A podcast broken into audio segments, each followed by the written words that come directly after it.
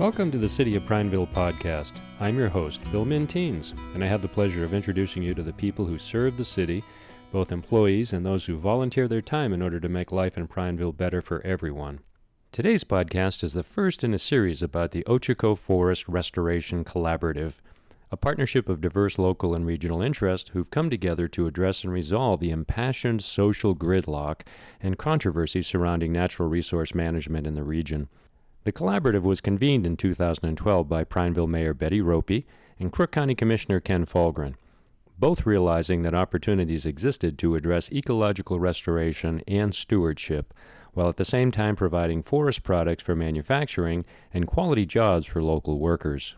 I recently sat down with the two co-conveners to get their thoughts on why they formed the collaborative, what they felt had been accomplished over the past 3 years, and what the future looks like.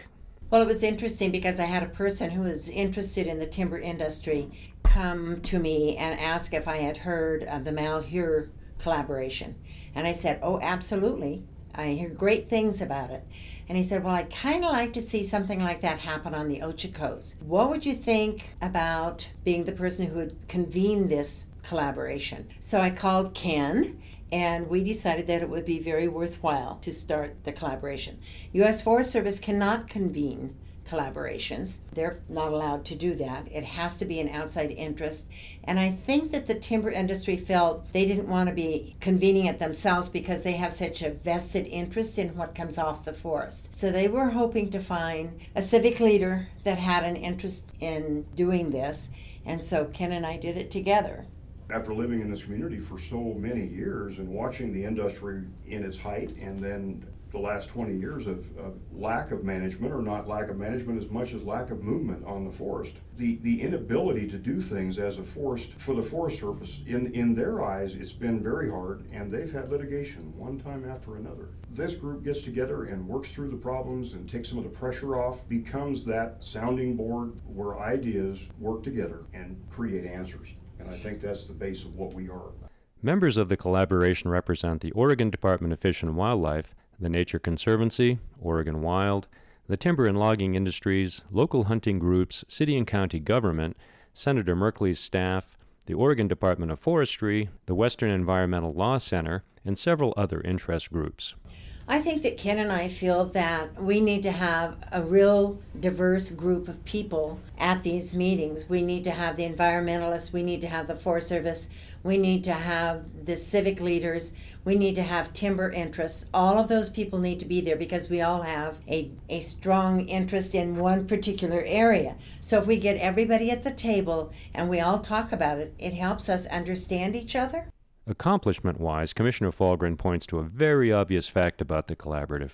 This has been an eye-opening. You know, I think some of the successes are getting to know each other, getting to know the differences in the input from those we'd never thought about. Water issues, fish, the uses, whether it be horses, bicycles. There are so many reasons why the forest has had issue with inability to move forward. There's just so many folks and so many reasons why we have our forest. Mayor Roppe's interest in a collaboration also stemmed from an earlier career with the Forest Service. Now, one of the things that interested me was I used to be an employee of the U.S. Forest Service in the Supervisor's Office in John Day, and I was a timber clerk for a few years, and I know that we cut more than we should have. That was in the 60s. There was such a repercussion to that the pendulum swung totally the opposite direction, and now we're not reaping as much as we could reap off of the forest.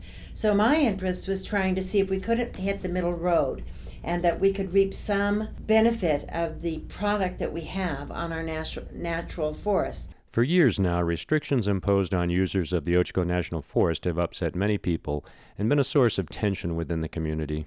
Part of the restrictions really should include real management on our forest.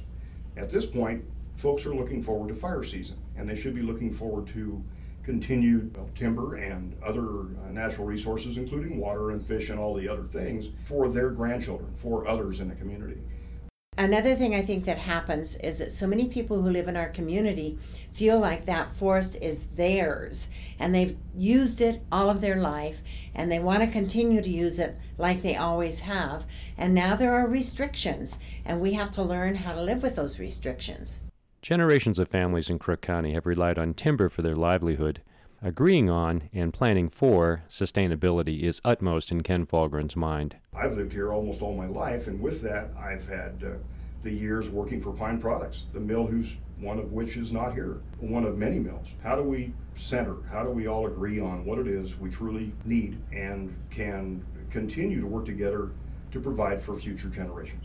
Mayor Roppe is proud of one of the collaboration's first successes. Well, we have been working on the Wolf Creek project, and that's going to be logged in the near future, and we worked very hard with the whole group to try to do an experimental small section of that where we're cutting a few non-old growth trees that are over 21 inches, and there was such a strict rule that you couldn't cut over 21. And so we went out and we did a survey and we looked at it. We had the forest show us that we could do this trial program and see how that turned out. And we will monitor that. And so we got some of the people who were totally against that to be willing to do a small trial run. Commissioner Fahlgren agrees and puts those cut trees into perspective.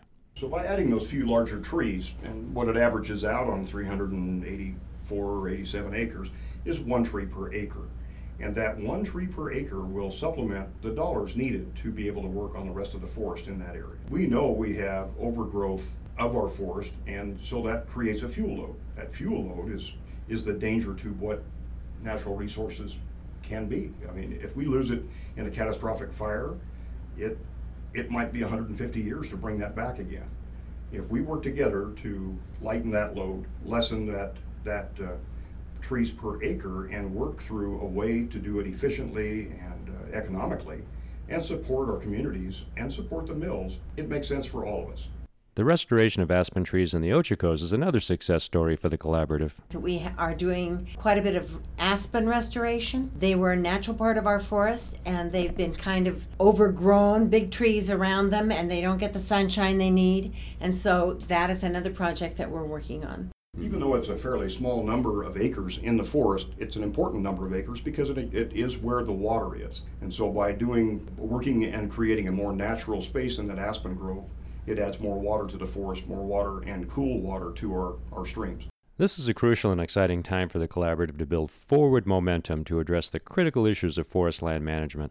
My next podcast in this series will take you on a tour of the Bailey Butte Fire Restoration Project. The collaborative recently toured several sites in the Ochocos where, in July of 2014, 8,000 acres of the Ochoco National Forest burned for 10 days before crews were able to get a line around the blaze. You'll hear experts discuss the history of wildfire, along with the pros and cons of present-day fire suppression practices. With a ranger's hat and shovel and a pair of dungarees, you will find him in the forest, always sniffing at the breeze. People stop and pay attention when he tells them to beware, 'cause everybody knows that he's the fire-preventing bear. Smokey the bear, Smokey the bear, prowling and a-growling and a-sniffing. Thanks for listening to the City of Prineville podcast. I'm Bill Mintines, and I hope you'll listen to all of our future podcasts, but should you miss one, you can always find them on our Facebook page, titled, not surprisingly, City of Prineville.